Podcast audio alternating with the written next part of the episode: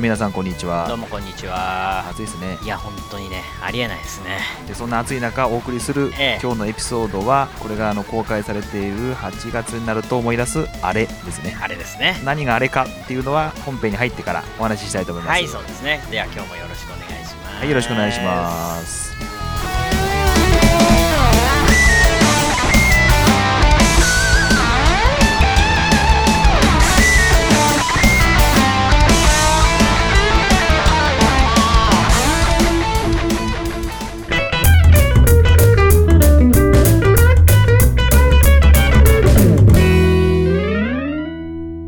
わけで、はい。えーまずさっきの答え8月には何があるんでしょうね？キングオブロックンロール、えーエルビス・プレスリーの命日があるんですね。はい。えー正確には1977年今から41年前の、えー8月16日ですね。突然訃報が飛び込んできたのもこんな感じで暑かったっていうふうに聞きますよ。年は40 2歳ですね。いいですかね。亡くなったのはね、そうですね。1935年生まれなんで77年なんでかなり若死にですよね。今だと特に今考えると、まあ、日本でいうと翻訳っていうことになるんですかね。そうええとは言いつつもそんな私たちにとってエルビスっていうのは特別なねミュージシャンですからね。そうなんですね。まあなんで特別なのかっていうのはまあまたね。今回は言わないんですよね。そうですね。ちょっとあの時間の関係でね。長い話になっちゃうんでね。とは言いつつもやっぱりその8月16日その命日ですね。近辺っていうのはどうしてもエルビスのことを私たちは考えちゃいますよね。そうなんですよね、まあ、最近、ずいぶんメディアなんかで取り上げられることっていうのは、まあ、昔に比べちょっと少なくなった気がするんですけれども、それでもやっぱどっかではこうトリビュート的なイベントとか、まあ、テレビとかラジオにも名前が登場したりとか、エルビス・キンペはなんとなく賑やか感じありますよね。はい。ネットがない、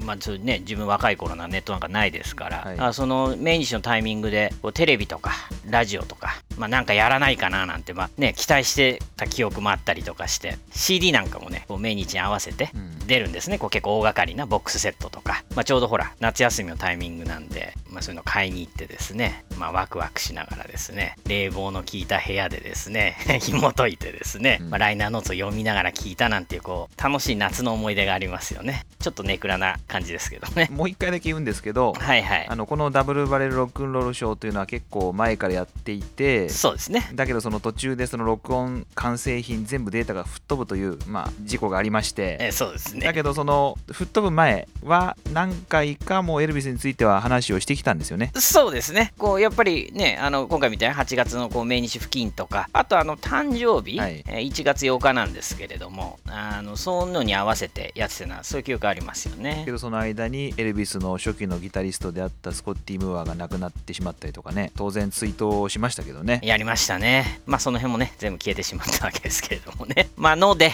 まあ今回ね、改めて再入門っていうか、入門編みたいなのができたらなと思いまして、はいあの、一口にね、エルビスって言ってもこう、時期によってサウンドもイメージも違うし、人によってイメージするこうアーティスト像って違うと思うんですよね。だから、そのあたりの整理っていうか、彼のキャリアを追いながら、エルビス入門みたいな回にしたいかなと。そうですねエルビスっていうのは大きく分けるとやっぱり50年代60年代70年代っていう分け方でよろしいんですか？そうですね。あの、大まかに、こう、年代区切りでイメージが変わっていくっていう分け方で、まあ、すっきりしてるんじゃないかって思いますね。まあそれじゃあ順を追って最初から話していくっていう感じですねでまずあの50年代なんですけどまずは最初にインディーズでデビューしますよねそうなんですね。彼は、あの、ミシシッピ州のトゥペロっていう町で生まれまして、えで、その後ですね、えテネシー州、まあ、どっちもあのアメリカのすごいこうディープサウス南部なんですけれども、で、その、そこメンフィスにですね、移りまして、エルビス一家で、これで音楽活動を始めるんですね。まあメンフィスっていうのはこう非常にですね、音楽が盛んな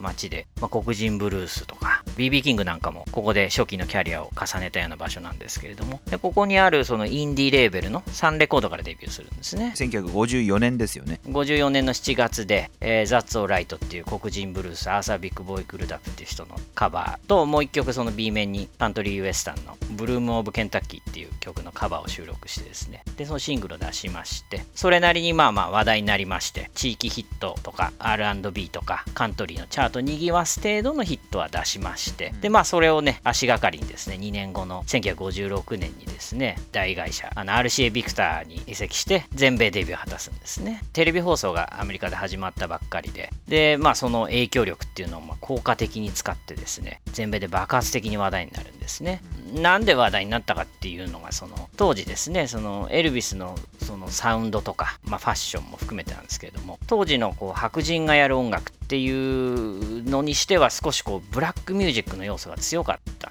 ですね。なるほど。なんでまあそのブラックミュージックの要素が強いとそんなあの話題になるかっていうとですねちょっと今からだとあんまりピンとこないかもしれないですけれどもエルビスがそのデビューした1950年代っていうのはそのアメリカはですねまだ黒人に対する人種差別がこう公然と行われてですね法律なんかでもあの結構黒人と白人をこう明確に分けてたりとかしてですねまあ音楽業界も全米規模のテレビとかラジオっていうのはブラックミュージックとか、まあ、それ準じたようなものっていうのは基本的には扱わないっていうような感じでですね。そういう流れはあったんですけれども一部ですねそのブラックミュージックが持つそのエネルギーとかスピード感みたいなそういうかっこよさっていうのをこう感じ取ってるね若い世代のニーズっていうのがアンダーグラウンドでは高まってたんですね、はいはい、サンレコードでの活動っていうのもそういうニーズがあったからこそ成り立ってたっていうような部分があるんですね。そういうの欲しい人がいたってことね。そうそういうことですね。白人の中でもそのブラックミュージックって。ただ大会社がそのテレビとかあの大きなラジオ局から流すのではなかったっていうことなんですね、それでそのメンフィス時代の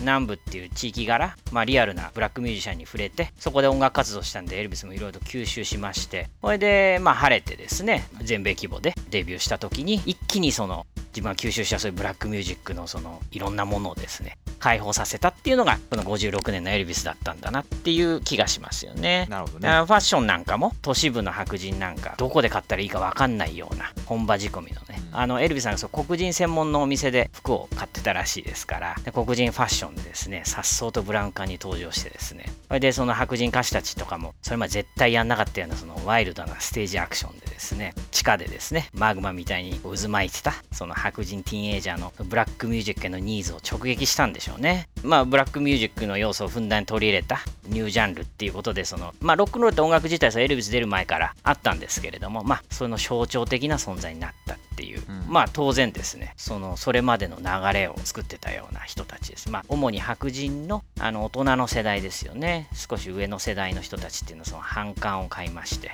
でありとあらゆる迫害を受けましてね、うん、大体なんだあのステージアクションはっていう話でまあわいせつだっていうようなことになったりとか、まあ、あとラジオ局なんかでは放送禁止にする曲が出たりとか、まあ、そうボイコットとか、まあ、あと宗教系のとか婦人団体とかその反対集会ですねレコード燃やし集会とかそういうのが起こりまして、ただですねまあその反動もあってですねその若者ってねやっぱりほらその反抗心みたいなの持ってるんで、うん、あのそういうこと言われると余計そのエルビスがいいって話になってますますそのレコーダー売れてっていうそういう状況だったんですね。それで、まあ、58年になるとですね当時アメリカっていうのはあの徴兵制度がありまして、はい、でまあ、エルビスも例外なく軍隊入ることになったんですね。で1960年まで2年間ドイツでこう軍務つくことになってそれで、まあ、その2年間もね一応レコードは出してはいたんですけれどどもその登場した頃の勢いっていうのはなくなりましてで、まあ、実質エルビスの50年代っていうのはその56年から58年の初頭ぐらいまでもたった2年間なんですよね。短いですね。だからよくよく考えるとすごい話でそのたった2年間で、まあ、音楽史っていうかまあアメリカ史に残る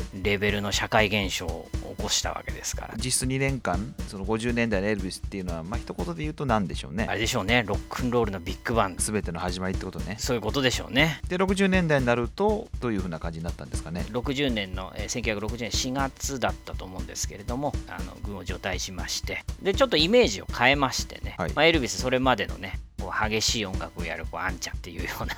まあそういうイメージよりももう少し大人の雰囲気をこう身につけてですね活動を始めるんですね。時代もカラー時代に移行しましてその映画なんかももうカラーの作品がどんどん出てきてそれでなんとなくこうカラフルっていうかですね、まあ、音楽の幅も広げてきたんですね。まあ、除隊してあの最初のセッションカンツォーネのね改作とか。あと50年代のバラードにはなかったようなアダルトな雰囲気を持つバラードですね。静かな曲なんかも取り上げて。あとそういう従来のアップテンポ路線も50年代の感じとはちょっと違う感じの心地の良い軽さのポップンロールっていうんですか、で、まあ、全体的にその質上がったんですね楽曲の質とか。でまあシーン自体もですねその、まあ、エルビスが特にいない間ですねその58年あたりぐらいからですねそのエルビスに続いて出てきたようなその若いアーティストがあのポップな音楽で成功を収めてましてそのフランキー・アバロンとか、うん、でシーン自体もこうソフィスティケートされてたっていうのもあって、まあ、エルビスはそこに合わせたんですねあっさりとね。同時にハリウッドへの進出ですね。映画に出ることにも力を入れ始めまして。映画自体はあの50年代からやってはいたんですけれども。エルビスが主演してる映画ってことですよね。基本的にはまあ全てそうですね。あの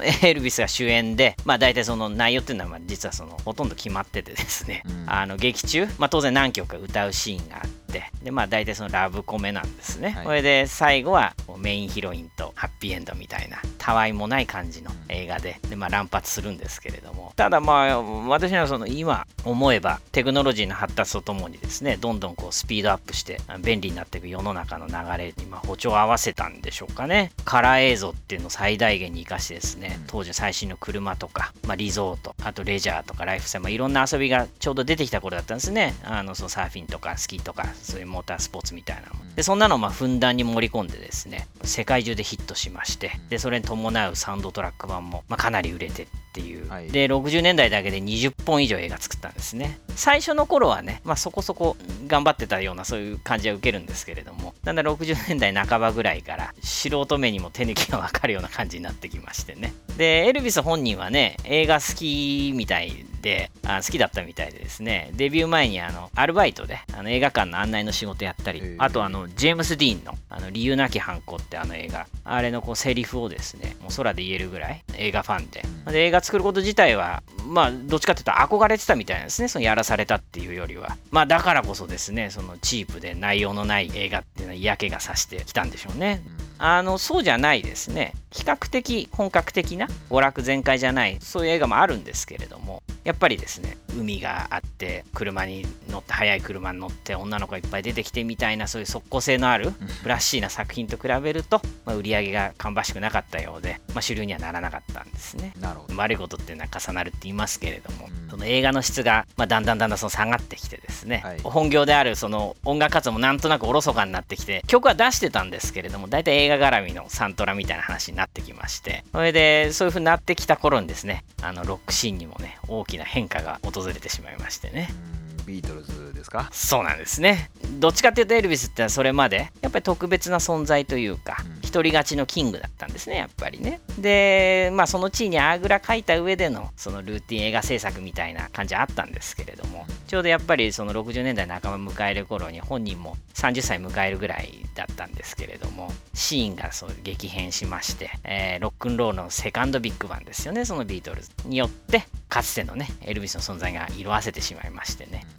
じゃああのそれで路線すぐ変えたかっていうとそれでも映画っていうのはやっぱり一定のねそこそこの安定した数字は出してたんですね。でそのマンネリ路線っていうのはしばらくやめる気配なかったんですね。まあ一人でやってるわけじゃないしね安定してお金ができてればねイメージとかね二の次っていうありますからね。エルビスのその評論とかそういうのではいろいろ言われるんですけれども個人的にはね手抜きって言ってもその一流の人たちがやってるわけだし向こうのそのセッションマンとかそういう、まあ、エルビスも含めてなんですけれども、はい、あの娯楽作品としてはよくできてますし、うん。コンテンツを最小限の労力で定期的に世界中に発信したって発想はまあ今っぽいですよね考えてみればね。あのネットとかがない時代にあれかもしれないですね。仕組みとしては今のその YouTube なんかと同じようなことをやってたような気がするんですよね。うん、ね。ニーズなんていうのはいつの世の中も変わんないですからその一般的なその数字を生み出してたっていうのも、まあ、よく理解できますし普通に好きですよね。私あのカラフルでフラッシュなもの好きなんでエルビスの60年っていうのは一番好きかもしれないですよね。何本か一緒に見ましたよね。そうそうそうそうですよね。いいよね。アイスクリーム食べてるみたいな感じね。そうそうそうなんですよ。そういうあの向こうの文化もそう分かるしそうそうそうまあ60年代も、まあ、そうそういう感じでずっと続けててですね。60年代後半になってきてもう時代を引っ張る存在ではなくなってたんですね。お金には困んないけれどもみたいな感じで。ところがまああの久しぶりに60年代後半にそのテレビ出演の特別番組の話がまた舞い込んできましてテレビ局のあのやり手の若手プロデューサーがですねかつてのエルビス登場の衝撃を取り戻すような番組を作ろうっていうことでですね。まあ、エルビスのマネージャーなんかちょっと反対したみたいなんですけれども、まあ、そういう番組制作されたんですね。カムバックスペシャルですね。そうなんですね。クリスマス絡みとかそういう感じでしたよね。そうなんですよ。68年1968年の年末のクリスマススペシャルっていうことで今年はね50周年っていうことで、うん。まあ、エルビス界はちょっと話題になってああそうですね。この番組がですね、はい。来たる70年代に向けての転機になったんですね。なるほど。先説明したその若手プロデューサーの目論見通りですね登場期のエルビスのそのシャープさとか当時33歳になったんですけど33歳なりのエルビスがあアップデートして伝える仕上がりになってましてで一気に世間も再注目したんですね。まあこれを機にまた原点に戻ってライブやって生身でオーディエンスの前に登場していこうってなってでまあ70年代に向かうんですけれども。まあ70年代に向かう前に総括すると60年代っていうのはどういう感じだったんですかね？個人的な思い入れっていうのもちょっとあるんですけれどもヒドゥンナゲッツ期とでも言いましょう。隠れた宝物みたいな意味でね。そうですね。ナゲッツってあの結構音楽のコンピレーションがあるんですよ。あの60年代のね。ちょっとマニアックな話になっちゃうんですけど。まあそれもあれした上で言ったんですけれども。隠れた良作が、まあ、豊作ですし映画もまあ単純に面白いですしね。あとあの個人的な夏の思い出ではい。中学3年生の夏休みですね。さっき言ったあの命日に合わせてビデオが発売されたことがあったんですねエルビスの映画のでそれをまあ中学生とかそれ全部買えないですから、まあ、何本かこう厳選して買いましてその時ですね私人生初のあのオールを。なるほどね。そうですね。で70年代入るわけですけど。あの68年のねカムバックスペシャル、うん。高評価を得てですね。でまあその後69年に、まあ、地元のメンフィスでレコーディングセッションをまたやりましてまあでその後本格的にライブ活動が入るんですけれどもまあライブって言ってもその普通のロックコンサートっていうよりもで30代になったエルビスに、まあ、最適な方法っていうか、はい。ラスベガスでですねディナーショー。を、うん。でまあ、もう少しちょっと大人の世代、まあ、ヤングアダルトですよね。に対してあのエルビス本人と同世代のオーディエンスに照準を合わせたショーを展開し始めるんですね、はい。50年代にも実は一回ラスベガスやってるんですね。ところがですねその50年代ですか、まあ、巷ではそのティーンエイジャーのもうヒーローですごかったんですけれどもそれに反してですねやっぱりラスベガスでは雰囲気が合わないっていうことでね全く評価を得られなかったんですね。こいつはダメだみたいなあの話になってまあ10年以上経ってまあリベンジみたいな感じだったんでしょうね彼にとってみればね、うん。まあ、その10年後のベガスではまあ好評を得まして、カムバックスペシャルで得た再評価をさらにね、強固なものにしたような、うんベガスあたりのエルビスのイメージっていうのは、いわゆる世間でのエルビスのイメージ、ジャンプスーツにもみあげっていう、はいはいそういうスタイルの頃ですね。若い頃からあのもみあげ自体伸ばしてたんですけれども、この頃のイメージってやっぱ強いでしょうね。で、この時にですね、ドキュメンタリー映画を撮りまして、エルビス・オン・ステージですよねあの1970年に MGM 映画が制作した作品で非常によくできてましてそのベガスのエルビスのステージのその躍動感余すことなくですね伝えていまして。でこれがま業界内外映画方面からも大好評を得たんですね。60年代のあの映画っていうのは映画方面からもうひどい言われようだったんで、うんまあ、映画でもここで初めてエルビスはきちっとしたあの評価を得たんですね。で、一連のカムバックスペシャルから流れだと、エルビスオンステージが出揃ったあたりで、そのエルビスの復活っていうのは、まあ、完全なものっていうことで世間に認知されたようになったんですね。多分なんですけど、この頃ぐらいからそのエルビスはキングというような言われ方をされ始めたんじゃないかなって、まあ、個人的には思うんですけれども。我が国ね、はい。日本でこのオンステージっていうのはあのエルビスが世間に浸透した一番のはい。要因だったんじゃないかと思いますよね。50年代の登場期の作品とか、まあ、あと60年代の映画なんかもまあ入ってはきたんですけれどもあのその時点ではですねまだねちょっと日本は昭和30年ぐらいでうん。敗戦国の名残っていうのもあって世間にはそこまでね音楽楽しむ余裕がなかったんだと思うんですね。あんまりピンとあの話題にはなってたんですけれども。東京オリンピックの10年ぐらい前ですからね。そうなんですよね。だから昭和31年で、えーですからね、そのエルビスが多分デビューして日本に入ってきたのが、だ日本ってうん。昭和27年ぐらいまで、もうね、アメリカだったわけですもんね。ね返還されたのは27年で、つい数年前まで、ね、非占領国みたいな感じだってわけで、経済自体上向きになってたんでしょうけど、まあ、エルビスのそのメイン支持層であるその若者ですよね。可処分所得みたいなのを持つティーンエイジャーの存在っていうのが、まあ、本国に比べると圧倒的に少なかったんだと思うんですよね。まあそうでしょうねその初期の50年代とか60年代に日本で子供だった人ですよね。あのなんとなくエルビスはアメリカのアーティストですごいんだってラジオなんかで聞いてでそういう記憶を持った人がちょうどまあ社会人になった。社会人成り立ての頃に多分エルビスオンステージは公開されてそれでプレスリーはすごいっていうことになったんだと思うんですよね。だから日本でそのジャンプスーツのあのエルビスのイメージが強いっていうのは一般的な日本人が、まあ、映画以外で初めて生でパフォーマンスするあのエルビスを見たっていうのがオンステージっていうのが大きいと思うんですよね。50年代の衝撃の白黒時代のエルビスですよね。あのその頃のエルビスが、まあ、一般般的に日本で簡単に見られるようになったっていうのは下手すると90年代に差し掛かる頃なんですよね。これで70年代はそのベガスのステージとかあの全米ツアーなんかやっていくんですけれどもあのステージがメインで映画なんかはあの72年のオンステージの続編以降はね一切作られてないんですね。レコードっていうのは出したんですか？レコード出してますよ、まあ、ライブは中心でしたけどあの通常のレコーディングセッションなんかも行われててなかなか良い作品もあるんですよ。あそうあの73年にですね、はい、ハワイから全世界に向けてライブ衛星中生中継をするっていう当時としてはかなり大掛かりで斬新なこともやってましたね。衛星中継自体はね67年にあのビートルズが「All You Need Is Love」ってあれで先にやってるんですけれどもそれはね、まあ、どっちかっていうと、あの、アワーワールドっていうドキュメンタリーの、ドキュメンタリー番組の一環で、あの、ビートルズのレコーディング風景を流すみたいな感じだったんで、いわゆるそのロックエンターテインメント的っていうんですかな、ロックンロールショー単独でぶち上げたっていうのは、エルビスは最初で、とにかくそのやることはダイナミックですよね。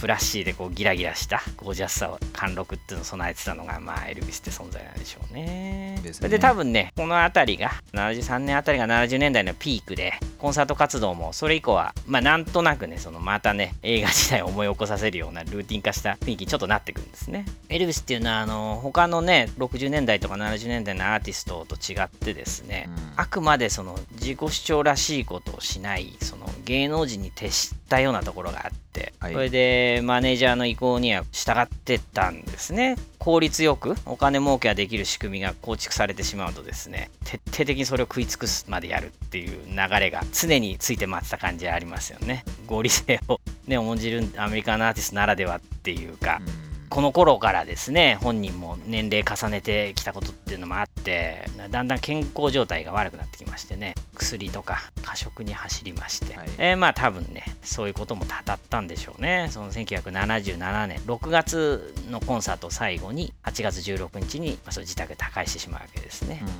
死因はあのいまいちはっきりしないであの直接はね心停止みたいな心臓発作みたいな感じで言われてるんですけれども、まあ、なんでそうなってしまったのか。それはちょっとはっきりしなでまあ彼の場合その若くしてその破格のね成功を収めたそのロックスターが年を重ねていくっていう最初の事例だったわけで、はい、蓄積も前例もまあ一切ないですから常にね前人未到の境地を手探りで進まざるを得なかったわけですよね自動的にね。ちょっと想像絶する苦悩だったと思うんですけれども。そうですよね。これまで具体的な作品の名前が一切出ていないんですけれども、えー、実はそれは理由があって、ええ、その辺をしっかりとこう文字情報として参照できる方法があるんですよね。そうですね。ダブルバレルロックンロールショーはですね同名のブログをやってましてね、ね、まあちょっと数年間放置したりするんですけど。ねまあもともとはね15年近くなりますかね。あのー、我々2人でその一緒に、まあ、やってたバンドが解散して。そうですね。それでまあ年齢的にもねそのロックバンドでこう前線に立つだけじゃなくて、うん、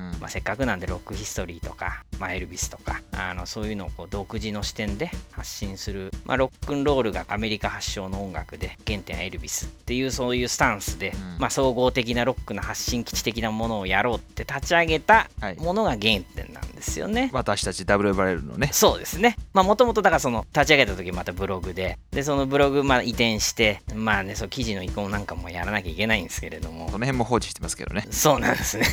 でそのそのまあ両方のブログでその移転移行前と移行後のブログであのエルビスのことなんかこう結構詳しく書いてあるんですね、はい、でそういうロックヒストリーのことなんかも結構書いてあるんで興味ある人はぜひ見てもらいたいですね。でその URL というかアドレスはサウンドクラウドに貼ってあるリンクをぜひともクリックしてください。ああそうですね。まあ細かい話はまたね、うん、おいおいちゃんと腰を据えてやっていこうっていう感じでね。まあ本当はそっちをやりたいってことなんでね、本当はね。だから今日あくまでね、そのためのね、再入門編ってことで。そうですね。まあ、あの、彼どんな人かっていうのはね、少しでも多くの人は。やっぱり日本ではね、その本国ほどの支持がないような部分があって、まあ、さっき言ったような事情で、登場期の衝撃が、まあ、実感を伴って伝わってないっていうのもあるんでしょうね。日本だとねロックの原点ではビートルズみたいな感じですからね。そうなんですよね。あのまあビートルズの場合その日本のね社会自体がこうエキサイティングだったっていうその新幹線通ったりオリンピックをすぐ終わってすぐだったりそういういいタイミングで来日してますしね。ただあの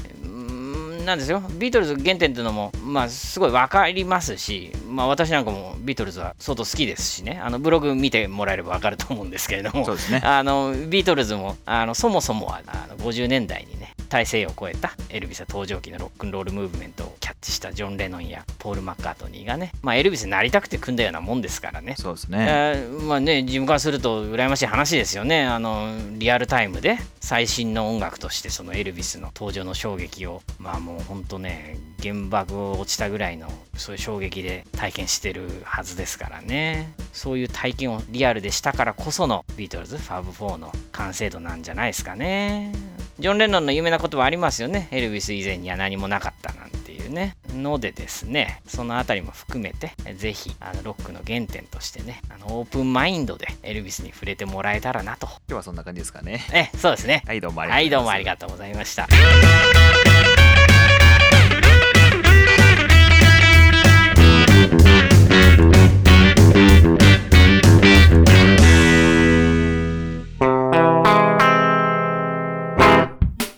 で今回もエンディングあるんですけれども今回のネタは何でしょう？えこのエルビスのね話をしている時にですね、はい、ちょっとびっくりの今この2018年8月にですね、結構びっくりなニュースが飛び込んできましてですね、はい、アレサ・フランクリンが亡くなってしまうっていう話が飛び込んできてそうですね、8月16日ですね。これはね、エルビスの命日と一緒なんですね。はい。ポップス誌に名を残すこの2人の大物がね、同じ日っていうのはなんか、あんまりちょっとないですよね。すごい何かを感じますよね。さらに言うとですね、あのロバート・ジョンソン、ブルースのね、彼があの亡くなったのも8月16日って言われてますよね。まあ、死に方がすごいんですけれども。毒殺です。毒殺ちょっと聞かないですよね。毒殺はないな。歴史のね教科書とか。王様みたいだね。まあそうですよね。でもそのね3人が一致するってのはちょっと尋常なことじゃないと思うんですけれどもね、ね、そのある程度ほら音楽いろいろ知ってる人にしてみるとこの3人が同じ命日っていうのはかなりのことだっていうのはなんとなくわかる話なんですけど。いやでも、まあ、なんかこうそういう偶然っていうのは結構、まあ、あるっぽいですよ。まあそうですよね。生まれた日とその誰か亡くなった日とか決定的な、はい、その生ま生まれる瞬間死ぬ瞬間なんかそういうのがこう結構一致するのって